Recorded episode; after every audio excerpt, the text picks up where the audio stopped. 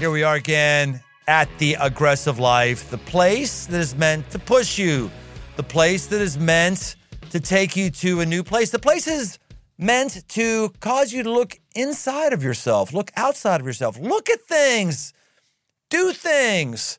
That's what the aggressive life is about. And today we're talking personality quizzes.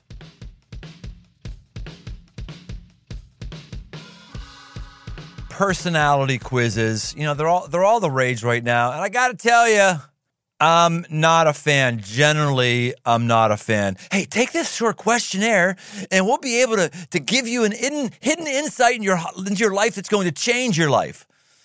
Suddenly, everything comes into focus when you're an ENTJ, right? Or an eight wing seven, or a fire element, or a D with a high C. Eh, wrong. You know, I, I think self discovery is great. I'm, I'm all for it. If a personality type helps you do that, then it can be a useful tool. But here, here, here's what I don't like. I don't like how there's so many people who are anal gazers. Anal gazers? No, not anal gazers. Navel gazers. If you can gaze at your anal, at your anus, you're you're an impressive, flexible specimen. Not not anal gazers. Do not do not stare at that part of your or anyone else's anatomy, please. what I don't like is navel gazing, just this constant thing of, ooh, I found that out. Ooh, I found that about myself. Ooh, isn't that interesting? I meet a lot of people who are in perpetual self discovery, but they don't actually do what they've discovered. It doesn't actually cause them to move on anything. And therefore, for many people, these tests becomes another passive endeavor in how to improve your life. Finding out more about yourself does not improve your life. Now, if you find out something about your life that enables you to live your life in a more potent way, then that improves your life, and that's aggressive. An ancient proverb from the Bible says, Know well the condition of your flocks. We mostly think about this in terms of leading other people, but there's another layer here. The most important person you'll ever lead is yourself. You can't lead people to where you haven't already gone and you've got to know yourself in order to lead yourself. 2020 was a, a weird year, and there's so many things that you and I could not control. But there is something you can control. It is actually yourself. You can control. I, I know that sounds wild and crazy, but you really can control yourself. I know people don't think they can. I'm just being who I am. I, no, you can really control yourself. You can control your mind. You can control your emotions. You can control your actions. Today in the studio, I've got a good friend of mine. Name is Nick, known to me as Nick Spiker. That's his name, Nick Spiker, like the greatest action hero name, Nick Spiker. Nick is a, uh, an accomplished businessman. He's currently serving as the vice president of the Kroger team at Harvest Group. But we're not going to talk business today. We're here for the, get ready for it, folks, the Enneagram. Yes, Nick is an Enneagram guru or Enneagram geek, depending on how you look at it. The Enneagram is right now probably the most popular personality typing tool around. People are using it, people are talking about it. I, I haven't really been all that into it at all, but um, I've actually found it fairly helpful because of my talks with him in a group that we're in. There's some interesting insights. So I thought let, let's let's bring Nick in here. He helps a lot of people through this process. We're going to try to help you today here on the Aggressive Life. Welcome, Nick Spiker. I love that nickname, obviously, and. Uh, this has been a journey to get here. I feel like I first talked to you about the Enneagram uh, three years ago, and for the last three years, you've done nothing but make fun of me for talking about the Enneagram. So that's my love language. One of my love languages is verbal abuse. Uh, so, yeah. I feel like you might be like uh, the coach. Like if Brian stops making fun of you, that's when you should get worried. So uh, the fact that you're making fun of me, I still feel like we're making some progress. So. We, are, we are making uh, no, no question. Let, us uh, do the I don't know, agree, disagree. Anything I've said so far that you disagree with? No, actually, uh, completely agree. So I think in, as we get into this, the risk of any personality test is to use it to validate bad behavior. So we'll talk through each of these types. And if you hear something, you're like, oh, that's why I do that. That's why I bulldoze people. That's why I have this tendency. That's just validation of bad behavior. So hopefully, what we get to today is, and what I like about the Enneagram it talks through levels of health and unhealth. And so it's easy to focus on those areas of health, like, oh, yeah, that's just how I am. But if, if we can talk through red flags of how people identify when they're slipping into an area of unhealth, that's where real progress starts to happen. I think that's when I started to have a have my ship turn on this. Is um, Nick led the group of men I get together with weekly through this exercise, and uh, I actually found it very helpful. And and specifically and especially when he, when you were describing how someone of my type would respond to COVID nineteen. Yeah. I was like, oh my gosh, that nailed me completely and totally nailed me. So we're we're not just going to talk philosophically about the Enneagram today. I want to give everybody handles. That's that's my thing. Handles for if you are this, then you're probably doing that. If you're doing that, here's something to think about in recharging your batteries, understanding all the losers who aren't like you, all, all that kind of stuff. It's it's been really helpful for me. If we don't have fun today, then we're not doing it right. Because I think that's the one thing that I feel like people with personality tests they, they take it so seriously, and yet, uh, so yeah, we'll, hopefully we'll have some fun while we do this. So the Enneagram, one of the things that is advantageous to it is it is a very old ancient thing, right? Give us the history of this thing. Yeah, so uh, depending on where you read and, and the Enneagram uh, specialists out there, be lots of debates, lots of Reddit threads you can read. A lot of ancient wisdom um, tied into this. The foundational basis is this idea that all of us, through DNA and life experience, have some foundational element that happened, and this would be in the 202 course, something that happened in our childhood and a moment, an experience, an event that really sunk in and started to change our personality. And you take that plus your life's experiences, and that's the person you are today. Uh, in Enneagram theory, they call it the childhood wound.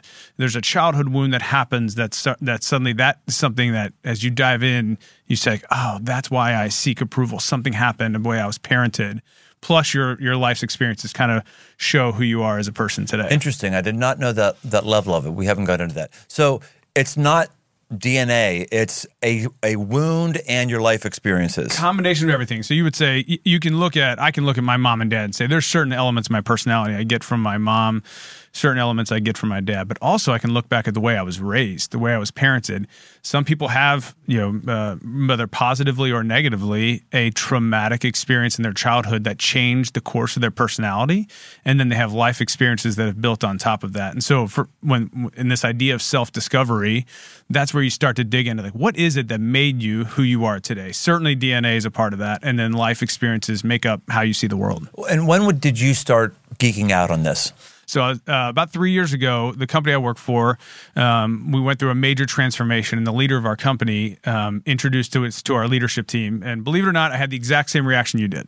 Like, I'm not taking another personality test. I really don't love personality tests, and so yeah, because I take personality tests and they all come with the same. It just says Jesus. Yeah, that's because that, that that's exactly what I am. Uh, yes, they yeah, all say yeah, perfect. I'm not supposed to get a number. I took the enneagram. It just said Jesus. Yeah, I think we talked about there's there's no perfect enneagram number except your number. Yes. Uh, so uh, I know that. And so I remember where I was when I sat down, and we'll talk about resources at a book called Road Back to You by Ian Cron. I felt seen, and I didn't feel validated in my bad behavior. Like, oh yeah, that's why I am why I am. I felt like there were some weaknesses in my personality for the first time that someone put words to. And so for us at our company, it's become the language of our company almost to a fault. Literally meetings sit down and like, well, so me as an Enneagram seven, the way I heard you say that, you as a nine, the way that you heard me say that, it's that's how conversations go. And so as I started to see it impact my work. Then it became, how can I have this impact my marriage? And so my, my wife has taken it. And so about three years ago is kind of when we, we started this journey. So go ahead, give us the give us the macro overview. What are the numbers? Yeah. What are they? Yada yada. Yeah. So nine types uh, on the enneagram. Again, the the shape, the geometric shape is, uh, of a circle, three triangles. Start at the top uh, at the nine and go around. And so I thought, uh, if it's up to you, maybe we go through each type, do a bit of a Twitter level analysis Great. of each type, yes. and, and um, we'll start with the one, uh, and the one is uh, considered the perfectionist or the uh, improver. And so, if you think about that, one is the person in your life who, at the end of a presentation, uh, different elements in the room, people in the room would say like, "Oh, that was really good." The one's going to be like, "I got some questions. I got some things I want to improve on." And so they're the perfect. They tend they tend to be very diligent, very disciplined. And the one thing that people might not know about a one is they tend to be very social justice oriented. They want things to be right. They want things to be fair. And so that's one of those things you'll say, what is driving a one? It's really that desire for perfection and desire for fairness and justice in the world. So when we talk about anal gazing, this would be the number one. Yeah, that would be uh, that would be correct. Yes. It's not on my notes, but that, that would be that would Okay. be perfect. Yeah, very rational, idealistic. Uh, can tend to drift into that workaholism because they just you know you want them to turn that paper in and they want to keep working on it until it's perfect. All right, perfect. number two. Number two is your helper. So, uh, if you're listening, if you don't, uh, if you don't have a number two around you, get a number two around you. Those people are the folks that, when you when something is needed, they jump in to help immediately. Uh, they are selfless. They are constantly taking on the burdens of others. The watch out for a two is they are often putting the burdens of others before their own. They're the people who are working late at night because they spent the day helping other people. And so two is is the helper, and we'll dive a little bit more into that. Okay, three. Three is the achiever. Uh, so three is your your kind of type A personality, sets a goal, accomplishes it. Uh, they can be image conscious. Uh, the, the the core statement of a three is I will be successful or look it at all cost. Their risk is to be exposed as a fraud. Uh, they want to be, people to see them as successful, uh, and so they'll do whatever it takes to make sure that that happens. Four. The four is the creative. So uh, the co- the core identity of a, a four is to be unique. They want to be felt as unique and creative. They need to be given uh, experiences that are their own and then left to go create. You don't want to micromanage a four. You want to let them, "Here- here's what we need done. It's up to you to figure it out and bring it. A lot of artists, musicians, comedians come back as fours. Five. Five is your analyst. So uh, typically, your person there who's an independent thinker, uh, loves to be behind spreadsheets, deep into hobbies. So uh, your your your threes, your sevens, we're going to have a lot of hobbies. It's Kind of life is a buffet. Fives have two or three deep hobbies. The, the person who knows everything about that their hob- the hobby that they're in. They're very logic driven. Tend to be engineers. Uh, if you ask uh, a five to give you the answer, they're going to tell you how they got to the answer when you just want the answer. So that's that's the five. Six. Six is your loyalist. And so, uh, what that means is typically sixes tend to be high skeptics. They have a lot of questions, they have a lot of concerns. They can be uh, fairly anxious, but that anxiety is really driven by they want someone they trust to answer the questions that they have. And once they have those questions answered by someone they trust, they are all in. And once they're uh, once a six is all in on something, they're all in on that for life. If they trust a six trusts you, you are you have their trust for life. Seven. Seven, my, my, my type is uh, the enthusiast. So the core statement of a seven is life is a buffet. Let's eat it all. Uh, they do not, they are fleeing boredom. They are fleeing being told what to do. They want a different thing every day. You put a seven down and say, do the same thing for an extended period of time. You will lose them. They've got to be changing up. Your sevens might always be the ones who are late to the meetings because they're running back to back to back to back because they slammed their schedule because they just wanted to have fun. I always say the core statement of a seven uh, a seven, when they wake up in the morning, looks at the calendar and says, What's fun today? Uh, and if there's nothing fun, they're going to find some fun. Eight. Eight is the challenger. Uh, so the challenger is typically a a lot of CEOs, a lot of leaders. Eights, uh, they're the, highly confident, um, highly aggressive, a person of much competence.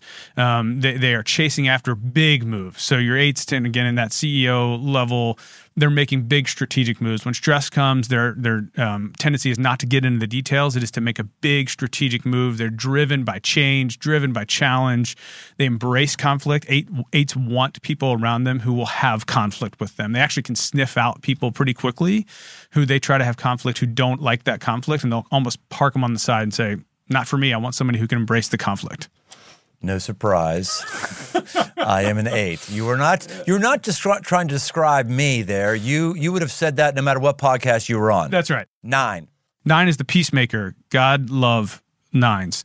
So nines are the folks who just want it to be peaceful in the room. They want there to be no disaccord between you and me. If they see tension in the world, we'll talk about 2020 and 2021. My goodness, nines felt that because it's nothing but tension. It's nothing, nothing but discord. And so nines are awesome if you can get them to engage. And so, like a nine wing eight, not to get too deep, is great at conflict. Nines also are great consigliaries for eights. So if you as an eight, if you can get a trusted nine around you, when you walk into a room and you you walk out and everybody in the room is like, holy moly, Brian just like ram shot through that this meeting. Just told like boom, boom, boom, boom, boom. If you have a trusted nine to walk up at- to you afterwards, like, hey, I think you might need to go back in and, and correct some things. If you trust that person, that's going to be a nine who's going to say, hey, let's let's level set things here and get get peace made. So they're the peacemaker. You told me that the most widespread number was a six. six. Yeah. Now this is when it gets really interesting for me because I hate to break, keep bringing up 2020. I, I, 2020 is over. 2020 is interesting to talk about because it was a high stress environment where things broke. And when things break, you can learn something about something, right? And engineers mm. put engines through labs intentionally trying to break the engine to see where the weak area is. Well, our, our country broke. Some of us had an amazing 2020, but but but 2020 broke our country. And you gave me your take on the sixes. Yeah. being the majority uh, sixes you, you, you, believe the six is the majority of the population. Yeah some would say it's up to 50% of the population test at least as a high six. And so you know one of the things um, as you're as folks are taking a test like this it's easy to identify as a number. I'm an eight i'm a seven my as we take teams through this is really to look at the full personality. So for you, as we've talked, you've got a high eight, you've got a high seven, but you also have a high three, and you have a high one. And so looking at that full spectrum of personality, so f- folks might not identify as a six, but they have a high six. And some of the challenges of that when everything is broken around you, when in 2020 society seems to be crumbling if you have a little bit of anxiety in you if you test as a high six or just as a human take the number away if suddenly the skepticism rises with everything that went on in 2020 um, the, the, the skepticism of institutions of government of churches uh, rises. If you don't have anyone around you who you trust to ask questions and when you ask questions you're met with that's a great question. I don't have all the answers to that. Sixes just want to know that you're giving them all the information. I think one of the things that you and I talked about is how do leaders lead an organization that might be full of sixes or people who have a high six through times of change like 2020 and certainly into 2021 if you're not giving those folks all the information, if they don't go to bed at night saying, management, leadership, my boss is giving me all the information. And when I ask a question, I'm not met with, get in the boat. You know, sixes are the folks on the side of the boat. If you're going on a canoe trip and they're going to be asking you, like, hey, um, how big are the waves? uh, when's lunch? What if I fall in? Again, when's lunch and how big are the waves? like over and over again. And if you're like, just get in the boat. But they also have a high fear factor, you said. High fear factor when not surrounded by people they trust. So as a again, as a leader, as a spouse, if your spouse is a six and all of a sudden everything is changing around them, sitting down and saying, like, I hear you. Folks, this is really important to understand. I'm not saying that we uh, everything that the country has done in response to COVID uh, is not warranted. I wore a mask coming in here. I mean, I'm, I'm not trying to second guess everything that's happened, but for those of us who are still scratching our heads going, how do we come this far and have we overreacted a little bit? When half of the country is a six and fear and order and control and by fear i don't mean fear that's necessarily negative. Fear order control this is your elementary teachers you want your elementary teachers to be a little bit fearful that you that Johnny doesn't run with a sharp pencil and poke out his eye. You want you want your accountants to be controlling the numbers and making sure you're not doing something wrong. But when you have 50% of the population that's around fear, order, control, and uh, 50% of the population is maybe married to other people who don't have that, but they got to defer to their other half. If you feel like we're overreacting sometimes, you can't lead a culture away from where the vast majority of the people are. And it's all about interacting and knowing those people. So, uh, uh, you and I talked early on in the pandemic. You, as an eight, your desire under stress is to go big, big strategy, big change. And so one of the things that, and we can talk about that you felt was kind of stripped away for you was this like, what do I do? People are you know, being told just to stay in your house. And so you as a leader just step in and go, all right, I remember it was after, I think you had a meeting was like, I just cast vision. Here's where we're going. We're changing everything. We're doing all this. And you're like, I felt the fear in the room. It's like, well, if there's 50% of that room is a six, what they really wanted someone to do is sit down and be like, I hear you. Now, you've got to do as a leader, you've got to say, we are going we are going somewhere, but knowing that the people in the room might have a different lens than you, big strategy, big change might be a bit of a driving anxiety, is the help of just knowing the people in the room to say, okay, I cast vision. And then the follow up step is to sit down and say, what questions do you have? What information can I give to you to help you get in the boat? Yeah, our first crossing of the Rubicon was being in a leadership meeting and we were just wrestling how real is the COVID thing? How not real is it? What do we need to do? And it just kind of dawned on us in meeting out this is real. We need to we needed to have people not meeting in cubes and open workspaces. And I just we I walked through the offices and just gathered all of our st- staff up. We went to a room and I I gave a kind of a rallying speech around um, basically the early church was not afraid in the midst of leprosy. And we are not confined to buildings. We're not confined. To, it was actually very, uh, it was very motivational. I heard that from everybody. They were like really like, it was like a yeah yeah. It was, uh, as a as a eight, I was casting vision. This is where we're going. Now I didn't know what was going to happen after that, but I would need to reset. The fear wasn't in the room that day because everyone got their vision, or- but it, it started creeping up. And, and again, by fear, I I'm not using that as a loaded negative Yeah, term, but yeah. the, the the caution, the, the that just started to seep in in the weeks, months ahead, and it's hard to have a forum to really speak to that when you're on a Zoom call. Yeah, I- you're right. Fear, anxiety, skepticism uh, can be negative terms. Really, concern. A lot of times, with all of the numbers, and, and again, taking some of the numbers aside, humans, it's really more concern for others and concern for my well being. Am I going to be okay? Am I going to have a job? Is my job going to be impacted? Where are we going? And that's where, again, as a leader, to sit down and say, just ask me, give me all the questions. Come on, like bring it on. I'll give you all the information I have. And the stuff I can't answer, I'm just going to tell you I can't. I don't have all that information, and that's where you're starting to settle that fear a little bit. I really wish we could just just dig into like one or two of these types and help our listeners. We can't do that, unfortunately. I, I, want you to give something for everybody, Yeah. a help. But let, let's just do a little deeper dive on my type, Yeah. because I know some of the things you might say, and we probably have a higher percentage of people who are my type who would opt into an aggressive life podcast Yes. Than something else, and probably other people with organizations where there is an eight. So let's do let's do a bit of a deeper dive. Like, okay, these are some of the, this th- this helps you understand how to deal with stress. This helps you understand what your future should look like. This helps you understand how you interpret data. This uh, let's do some Yeah. of that on the, and then we'll do it to a, a smaller degree on the other numbers. Yeah. Um, so hopefully, I'm a lot Yeah, freedom to um, you poke, poke at me, freely. criticize me, yeah, all that stuff. So, uh, what I know of you, I said high eight. Remember, that's a challenger with a seven wing. We haven't talked wings, but just call it high seven, which is the enthusiast. Also, high three, the achiever. And you do have some high one, that perfectionist improver. And so, I think what we'll do is we go through this a little bit about you, but also you and I've talked a lot about how do you lead other types. And so, maybe that, that'll be helpful. But so, that high eight, again, the challenger, really driven by big strategic action. Uh, they're highly loyal. So my, I think what I know about you is you um, have you, you know a lot of people. You're obviously widely connected. You have a small inner circle. Eights have a small inner circle of people that they are loyal to and they trust, and those people they will do anything for. Think of like the the protective father as a bit of the the image that I think of. Like my guess is you think about your kids, like you will kill for your kids. You will kill for the people around you who you trust. And so that's that that eight, that high eight. You're also a challenger. I know you're not afraid of conflict. In fact, you you embrace it. Uh, You can tell me if I'm I'm wrong on any of this. No, I, I just I'll just affirm you talking here. First of all, the the loyalist thing. I hadn't thought about that, but it's not just my inner circle, which I have one. It's also people of my day job, Crossroads. I just got a, a critical email um, just the other day. The guy didn't like things I said about the uh, protest riots at the Capitol building. But I knew the guy. He's been around Crossroads for 20 some years. I married him and his wife that guy's not going to tell me anything that's going to make me think he's a jerk.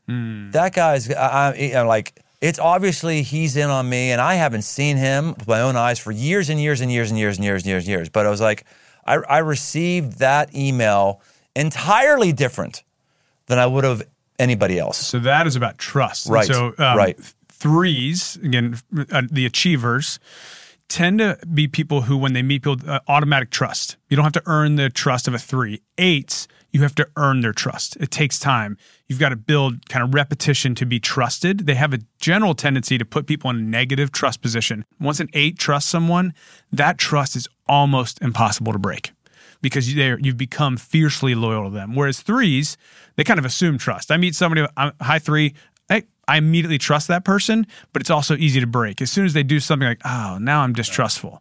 Whereas you are, you, you take time to trust people, but once you do, you're fiercely loyal. The other thing you've already mentioned was conflict. Gosh, yesterday last couple of days, I've lost my freaking mind. I mean, just freaking.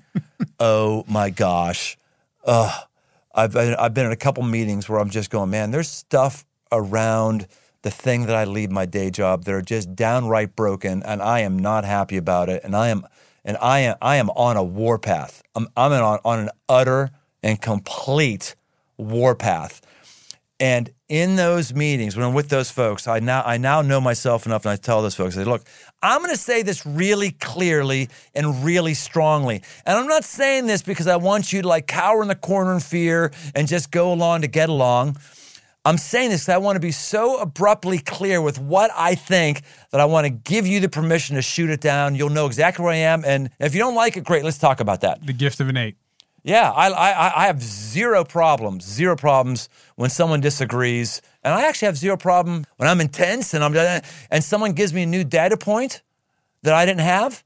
Like I, I turn on a dime. The, the, it just goes away immediately. It's mark, like, oh, I didn't know that. The mark of an eight, and you happen to have a very low nine. So that peacemaker is really low in you. So what that means is you desire conflict. You want people to push. And uh, often an unhealthy, we talk about levels of health and unhealth. An unhealthy eight meaning insecure, um, maybe um, feeling like they're not doing their job and they're just kind of trying to bow their back to to to make up for what they're feeling, sense of insecurity doesn't want challenge and will actually re- react negatively to challenge. You desire challenge. That that high eight, low nine is like, tell me, tell me I'm wrong. I want to have conflict isn't the right word challenge to make myself better. That's more your high three. So that high achiever, the job needs to get done. And it has to get done with excellence. So your, your, your combination three one, that, that excellence that you have, you you and having been around you are a high improver. You can look at something and say, that needs to be better there. Now, the area we haven't talked about is your wing seven. So you as an eight can either be a seven wing or a nine wing, and it's whichever you score higher on the test. However, just to be clear, it doesn't mean you have that tendency. For you, it does. For me, it doesn't. So I, I'm a, a three wing two or a seven wing eight. I don't I don't have a lot of eight. Like I don't I, I've kind of learned it throughout my life. So I have a high seven, high three, but the wings are your next highest score and the numbers on either side of you. Yours just happen to be your two highest scores are eight and seven. And remember that seven is the enthusiast. And, and really, what that seven is all about having fun.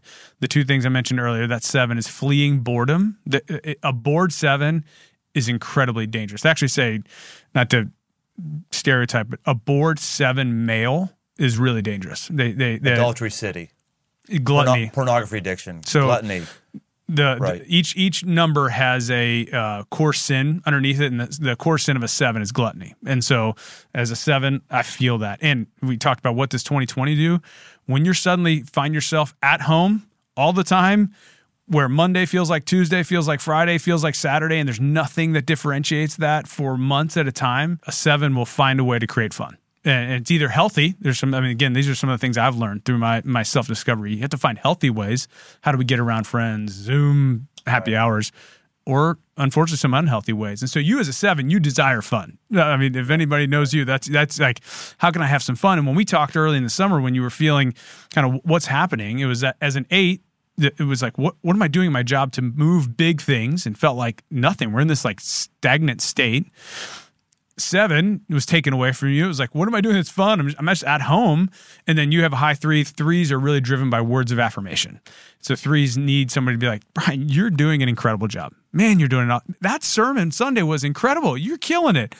And when all of that is stripped away, yeah. danger zone. Well, and I don't even necessarily need someone to tell me the sermon was awesome. But when you're on stage in a live group of people, you can see their faces. That's go, right. Oh, okay, right. okay, yeah. it's working here. I, I, don't know it's working. I'm just speaking to a camera, and that's going a few days later. At least it was for a, a period of that. And you're widely adept at that. I've seen you from stage or from a small group, be like, uh, I don't think this is going well. Let me shift. Or I'm not. I'm, so you're you're really sensitive to the feedback that you're getting in the room, and so uh, they say threes don't need to be. They need to be affirmed, but they really need to be admired, and that's something threes don't often admit. They want people to admire them for their success. Like, oh my gosh, look at that guy. He's or that woman. She's successful. That that's that desire of a three. So survival and thriving tips for someone who is an eight. You just mentioned some of them. Um, make sure you got something fresh and stimulating that you're dealing with Make sure you got people around you who can tell you the truth. Make sure you understand you're you're prone to destructive behavior.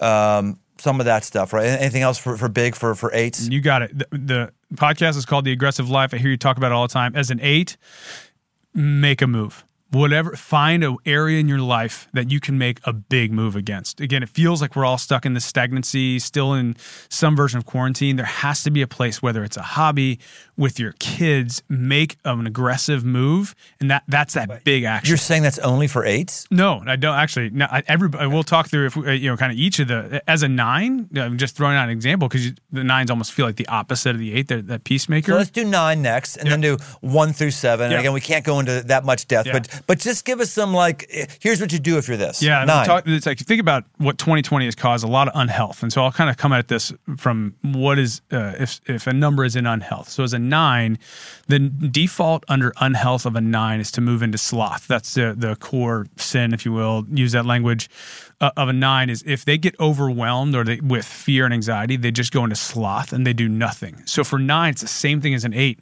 It's take action. Now for a nine, it's first get in touch. You got to like identify your feelings. Be like, oh, my feelings matter. Nines often default to thinking their feelings don't matter. It's like, oh, everyone. What's the driver driver of nine again? Nine is what? what peacemaker. Kind of per- peacemaker. So what they'll do is they'll put your peace above their own. They'll say, if I can just make Brian happy, it doesn't really matter if I'm happy. So the first thing is sick. It matters that I'm happy and that I, I'm important. And then I'm going to do something that makes me happy. So if you're a nine, you're tending to sloth. Like, gosh, I haven't gone out of the house in a couple days. I'm going to bed at 8:30. Do like, take action on something that makes you happy, not someone else. Sounds selfish, but it's going to be helpful for your self discovery. Hey, let's do this. Uh, I ju- uh, uh, we're going to do something different here. Uh, I, we always do the lightning round at the end. It just crossed my mind. Maybe to help us with these things, why don't we do the lightning round right now, and then we'll go back into into where one is. Got it. Or just people get people more handles in their mind beyond just numbers. I love it. Okay, so lightning round. Are you ready for the lightning round, Nick Spicher? I couldn't be more ready. Don't look at any freaking notes. There's no notes here. This is just, just you flying blind. I- uh, so know I'm going to give you a name. I'm going to give you a name that everyone knows, and you're going to give us. It's like two sentences. It's their number and why they are that number. All right. Okay, Luke Skywalker. Luke Skywalker, I would say, is a one. So Luke, Sky- think about it, he's always searching after justice. Every time there, there's a scene in any of the Star Wars where something he's seen as not right, ones want to be seen as right.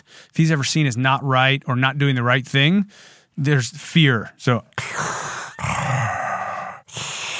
Luke, I am your father. Now, Actually, I think that's Tommy Boy more than more than that was Darth Vader. so let's see if, if, if you've been. What do you think Darth Vader is? gosh, um, High challenge. I guess it's an eight. Yeah. Oh, okay.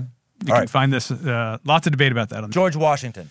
so I love this one. George Washington. I went in thinking George Washington. I would have said eight. Hey, this is the lightning round. You're Sorry. doing too, you're doing too many like. Oh, I like this. I know lightning round. Chop chop. George High, high challenge. I appreciate it. George Washington's the three. Because? Because um, if you think about actually one his image he was very image conscious. He was always ordering stuff from britain to make sure he looked like a general before he was a general.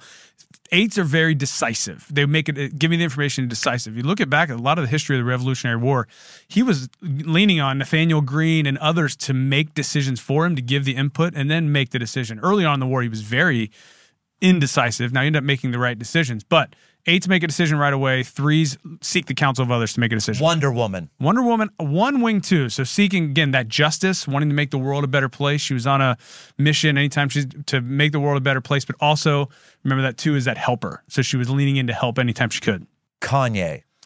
Good one. So we talked about that creative four. The creative, a lot of creatives uh, are, are fours. But Kanye has that wing five. And we haven't done a ton on wings, but he has that five wing, which is that analyst. They tend to be introverts. They want to be unique. But if nothing else defines Kanye, it's his desire to be unique and creative as a four. Vincent Van Gogh.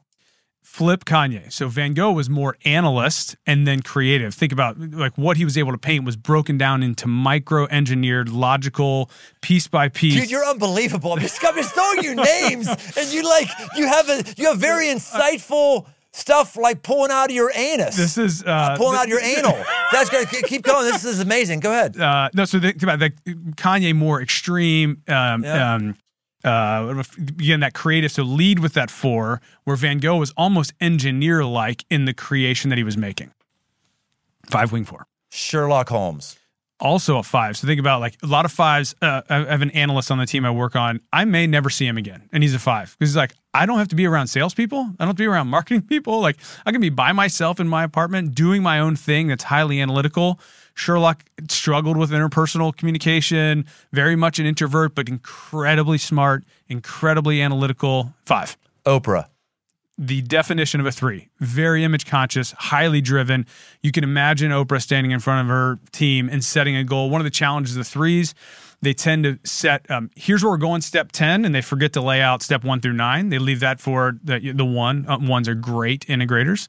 So if you're a three, get yourself an integrator. Hey, I'm going to cast a vision. Here's where we're going at 10. And then the integrator one comes in and says, okay, now let's lay out the detailed plan. Harry Potter.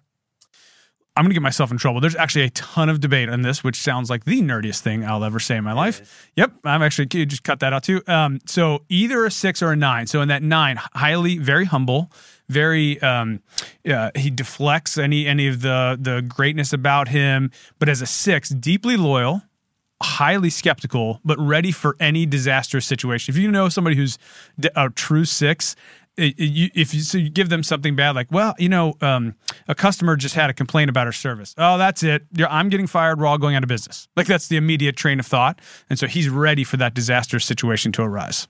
Michael Jordan, the eight of all, eight wing eight. Uh, in that, I mean, you, for those who watched the documentary, it came through in that one of the differences between folks who are a three and an eight. Threes want to win. They will win. They will achieve. Eights want to dominate when when they're up four at the end of the game, it's like we want to be up ten. You you have a football coach who's up you know sixty at the end of a football game. They're going for the touchdown, not kicking the field goal or kneeling. They want to dominate and, really unhealthy. I would say unhealthy eight. He had that insatiable desire, like nothing could satisfy him. It was either maybe eight wing seven because of the fun, the golf, the gambling, but that insatiable competitiveness is unhealthy eight tendencies. But eight wing eight for sure the Queen of England. So, I don't know how much you know about the Queen of England. I don't know a lot about the Queen of England. I, I, I also it is a good opportunity to say sometimes your role does change your type and how it might show up. People say, "Well, how can that matter?" If you're in commercial contracting, you're going to learn some eight tendencies. Why? Because conflict is the language of the industry. So if you're not comfortable with conflict, conflict, and you're on a work site all day, you're going to quickly become used to conflict. For her, she's in a highly political, everything she says matters. She can't come out and just say whatever she wants. So, general tendency is a six, where she's got to think about like everything she says, highly anxious. But um, well, I just lost a show on Netflix that uh, that I was watching. It kind of shows her up. I would say like more of a two. Like she was a helper. She had a kind of a light touch. Um, but as she moved into that role, I, would say six. Muhammad Ali. Mm if I gave a type, I'd say the performer. If ever there's been a better performer in in the ring than Muhammad Ali, so certainly that three achiever performer uh, label fits. He also had a, such a high social justice factor throughout his career, which makes you think like that one, that person who's seeking things to be fair and right. And your ones who are seeking things to be fair and right will do it no matter the face of consequence. It doesn't matter. What is right matters. The consequence doesn't. You saw, I mean, a lot of that in 2020 of the people who really reacted in the face of a lot of the conversations around racial reconciliation. Those ones, of social justice folks, they were going to make sure what was right was done no matter the consequence. So I'd say three with a high one. Samwise from Lord of the Rings. Uh, he's a two, so perfect teammate. That just came around, always encouraging, always saying, "Hey, we're we're here. We got to go to Mordor. We're almost to Mount Doom. Like we can, this, we can do this." Giving like a lot of rallying speeches, putting uh, others' needs before himself. A t- very typical two. Just two more. Uh, one more actually. Joan of Arc. um, which I don't even know why I'm asking that one. The, my, my, producer asked me to ask that one. So let me. I barely I, know who Joan of Arc is. She's so, in France. She's a chick. She's a warrior. That's all I know. So let's let's let's go. Let's figure this out then. So uh, had an altruistic benefit, seeking something outside of herself. To saw an injustice in France, and and went to war to do that. So one maybe, and then two. Twos are driven to help. So they hear something. There's a need, and they jump at it. So with my limited high school history, world history knowledge, I'd go one, wing two. All right, so let's go back to working ourselves through numbers. Let's do one through seven. I don't know how long this podcast is going to be, but I know you could go longer, and we could go longer in this than than listeners have for this. This is not, uh, you know, Joe Rogan just go on for Three three, or four hours, and uh, which I love his podcast when I get the energy to listen to it, which is the only when I'm driving across the entire country. but nonetheless, we're we're, we're not going to be three four hours. So let, let's let's help everybody a little bit. A one. So one, again, think about that's your perfectionist, your improver. One's had the hardest time during the initial point of quarantine. Here's why. Every, they want to control everything in a good way. They want to control the steps and the process and the outcome. And what happened is everything was taken away from them and everything was taken out of their control. So I think about um, my kids. All of a sudden, they're at home school. There's no school. We don't know what's happening with school. And so my wife is, is has a high one. Her desire to create the schedule, build the schedule to control is taken away. So for a one, two things. One, find something that you can control. Find a project that you own every step of the outcome until it's done. You'll love that. You'll find peace and happiness in this. And then we talked about each of these with unhealth. Oftentimes, in periods of chaos, ones go to high logic, no emotion. It becomes very logical. What's the next thing that has to be done? What's the next thing that has to be done? And what happened in a marriage, as a leader of a team, if you start to miss out on that emotional connection of what others need around you, it causes challenge. So as a one, I would step back and say, are there other people, my spouse, my kids, the folks on my team who I've just been like, boom, here's the next thing. Boom, here's the next thing. Where are we on this? How do we get better on this? And stop. Say, hey, how are you doing? I appreciate you. If a one's around a two, that's when you have to say, hey, I appreciate what you're doing. If one's around a three, hey, how can I help you achieve? And so, really, two things find a project that you can control every step of the way in the outcome. And then two, stop, realize where you might be going all logic, no emotion, and try to interject some emotion for some folks around you. Help our twos. What should they be thinking in 2021? Yeah. Um, two things. I want to give maybe some help to a two and those who are around a two. So as a two, if I'm staring, if I'm interacting with an unhealthy two, what's happening is they're putting others' needs before their own all the time. And what happens is if that is not appreciated, they become a bit of a martyr. So you can hear twos who are unappreciated will often come across and be like, why am I the only one who's willing to do that? Why does it always have to be me that does that task? And so that's a, that's a bit of an unhealthy two. So the recommendation for a two, one, put yourself first, do something for yourself so that you feel that. And then the recommendation, if you have a two, if you're listening and you either have a spouse who's a two or sounds like a two, or you work on a team with a two, push pause and go yeah. tell them thank you. They need to be appreciated. Yeah, that's and not to go too far deep. Threes, sevens, and eights can often take advantage of twos because you're moving fast, you're going, you're going, and you all of a sudden start to realize that that person is always stepping in to help. They're always taking care of that thing that needs to be done, and they do it with excellence. And so you move so fast, you forget to stop and say, "Man, I appreciate that. I appreciate that. I appreciate what you just did." And that is fuel to the fire of a two. If there's a two listening, they're like, uh, amen. Like that intense, real gratitude from someone else is fuel to the fire of a two. Okay, help the threes. So a couple of things on threes. One, in a time similar to eights, in a time when we're still stuck inside, there might be some stagnancy. Create goals that you can achieve. What threes want to do is um, find something they can control. So what happens like right now, everything seems to be outside of our control. We set business goals, then something happens outside of our control. So you want to be able to find something you control. If it's weight loss, if it's how much you bench press, if it's something you want to do, create a goal that you can create the plan and control. That's one. Two, an unhealthy three is finding their identity in the words of affirmation of others. And as we all know, certainly I feel affirmation from others is fleeting because the moment you do a great job and someone tells you you, you did a great job, the next day you're going to screw up. And so that's going to come. So that that high of words of affirmation of others is going to come down. And so seeking your identity in a way that says it doesn't necessarily matter what others think of me. I love it. I want to be appreciated and affirmed, but I don't want to ride the highs and lows of whether people like me or not. Help the fours. Get a project. So fours are creative be, fours are thriving. I mean, you, you, the internet is doing great uh, in this day because there's so much creativity out there. There's new creative space. Fours and fives, we'll talk about next, have been forced into a bit of isolation and and creativity. They have time to do make to do creative projects. The one thing about fours um, is and their pre- creative projects can be seen because we have the internet now where they couldn't have been seen 20 years ago. Exactly. Yeah, the medium creates that. The one thing about fours, um, they do have, they can have a bit of a dark undertone. So think about the, like the Kanye West, great comedians who were fours. Robin Williams was a four.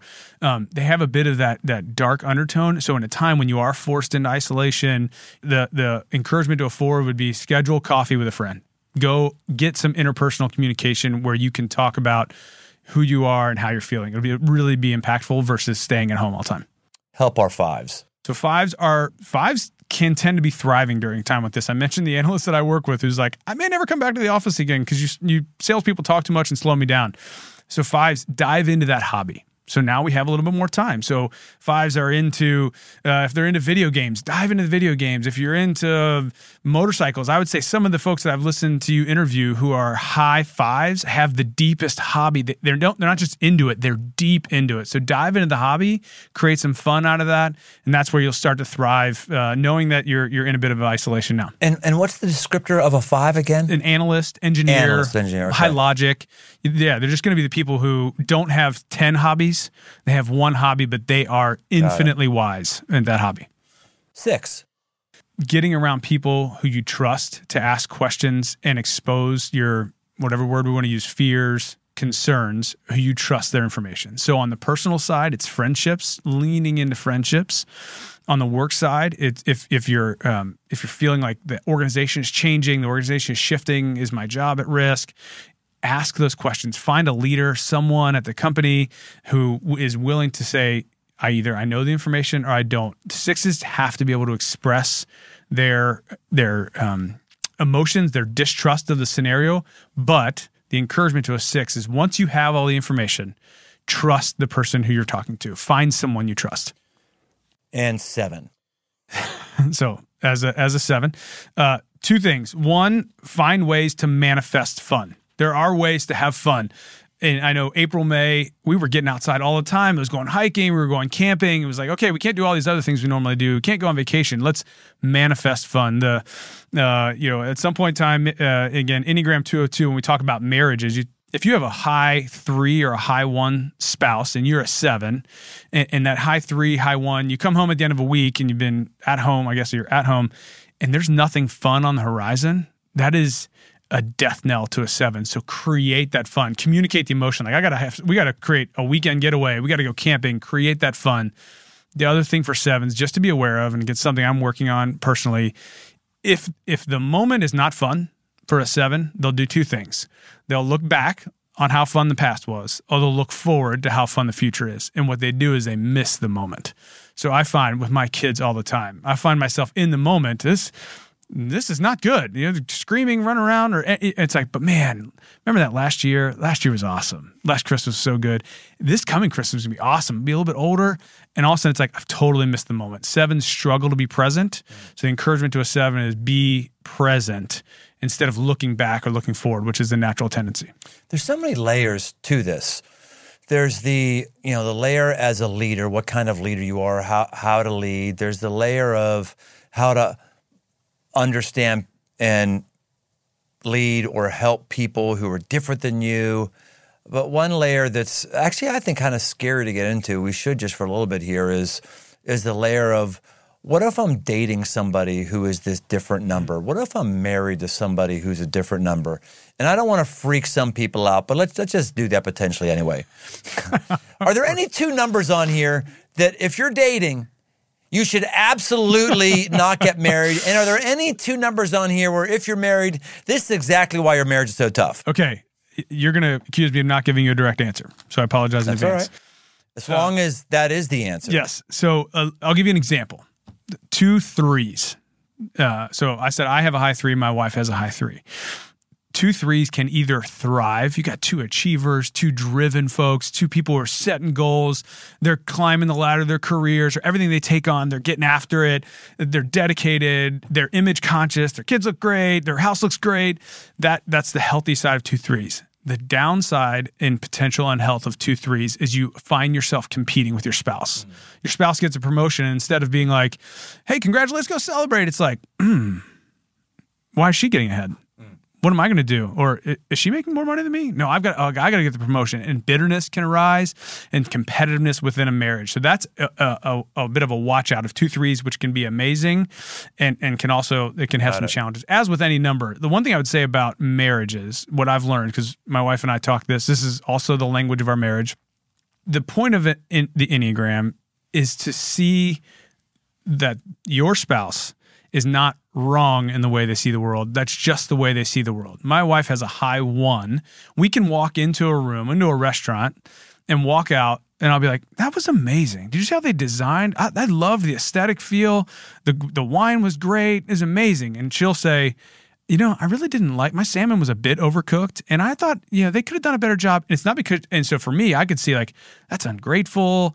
How could she do that? And she's like, I'm just constantly, my brain is thinking, how can I improve that? How can I improve that? So as her and I personally interact, if I do something, I'm like, hey, look at what I did. Isn't this amazing? And she's like, yeah, but you missed a spot, and you could have done that better. I'm like, well where's the where's the appreciation? I'm a words of affirmation person. For me, what I have to recognize, she's an improver. She's just like, how do I lean into that? So it's really about understanding uh, how do you recognize that the worldview of the person you're married to or the person you're leading at a team is not wrong. You're not trying to change that. You're trying to learn it, understand it, and adapt the way that you converse with that person for the best fit. That makes sense because one of the things that I really, really hate is the phrase soulmate. Mm. I hate that. For I hate that concept. This idea that God has one person created for you, and when you find that person, they're going to be the perfect person for you, and you're going to mesh together. Life, that's not true. That's not true. I, I don't believe God has one person for you. I believe there are hundreds or thousands of people you could marry or who could marry you. I, I just I, I just believe that. I don't think who you're going to marry is predestined by God any more than what you're going to order on a menu. I know it sounds really weird to people, but anybody who's been married for 32 years can say, I could have married to any number of people, and my wife probably could have married to way more people than me. you know what I mean? Um, but but as I think of that and I go through the thing, I can think of all those numbers – how it would be awesome to be married to one of those numbers as an eight, or how it could be awful married yeah. to one of those numbers as an eight. And think of you said 32 years. Think of like you're still learning your spouse. Like that. The, it's not like you came to a place of arrival. Like oh my gosh, now I understand Lib so well. And I, it is easy to think, um, oh, what if I was married to a seven, but I like I know, for example, our the way that our house looks and the, how organized our life is is because my wife is an amazing improver. so I, and I'm not. Uh, our we would be a mess if I if I ran our life. So I just like those good sides, the healthy sides of each number, are what's important to recognize in your spouse, and to know, uh, for example, not to be long winded here, but as a seven, one of the things you you have a, a wing seven, the phrase "you have to" is like it, makes my skin crawl. Sevens hate to be told what to do. Do not tell me what to do. I always tell the story when I was a kid. If my mom would leave for the day and I'd be like, ah, I think you know what I'm going to do? I'm going to clean up my room. That's what I'm going to do today. And she'd yell up from the basement, you know, from the bottom of the stairs, Nick, you have to clean up your room today. My immediate response is, I am not cleaning up my room today because you just told me I have to. So language matters. My wife and I talk a lot. It's like a check in the spirit. If she's like, hey, you know what we have to do today? She'll stop and be like, okay, I have an idea of what we could do today. Mm. It's like I hear that better than being told what I have to do today. This is probably why organizations and cultures are so different from one to the other. And in my line of work, churches are. Because how you would preach then would affect who you're attracting. Like, I think of some of these anal preacher guys, I'm not going to name them by name, but some of them just really bother me and annoy me. And, and that's basically, you have to, you must, you must, you know, and they have, they even have like mm, yeah. their ministries even has the word grace in there for some. Of them like, do you know nothing about grace. You know a lot about judgment. You don't know anything about, uh, anything about grace. You know, so, you have to, but but that is attractive to a heck of a lot of people. A lot of people are like, oh, that's what church is. You're telling what I have to do. So one of the more um, uh, confounding things I've heard recently is that teams, companies, uh, teams and companies take on the personality of their leader. So if you just started to take, what's the Enneagram number of Crossroads? What's the Enneagram number of the company I work for? The Enneagram number of Crossroads, for me, the church you lead, is eight wing seven. And why is that?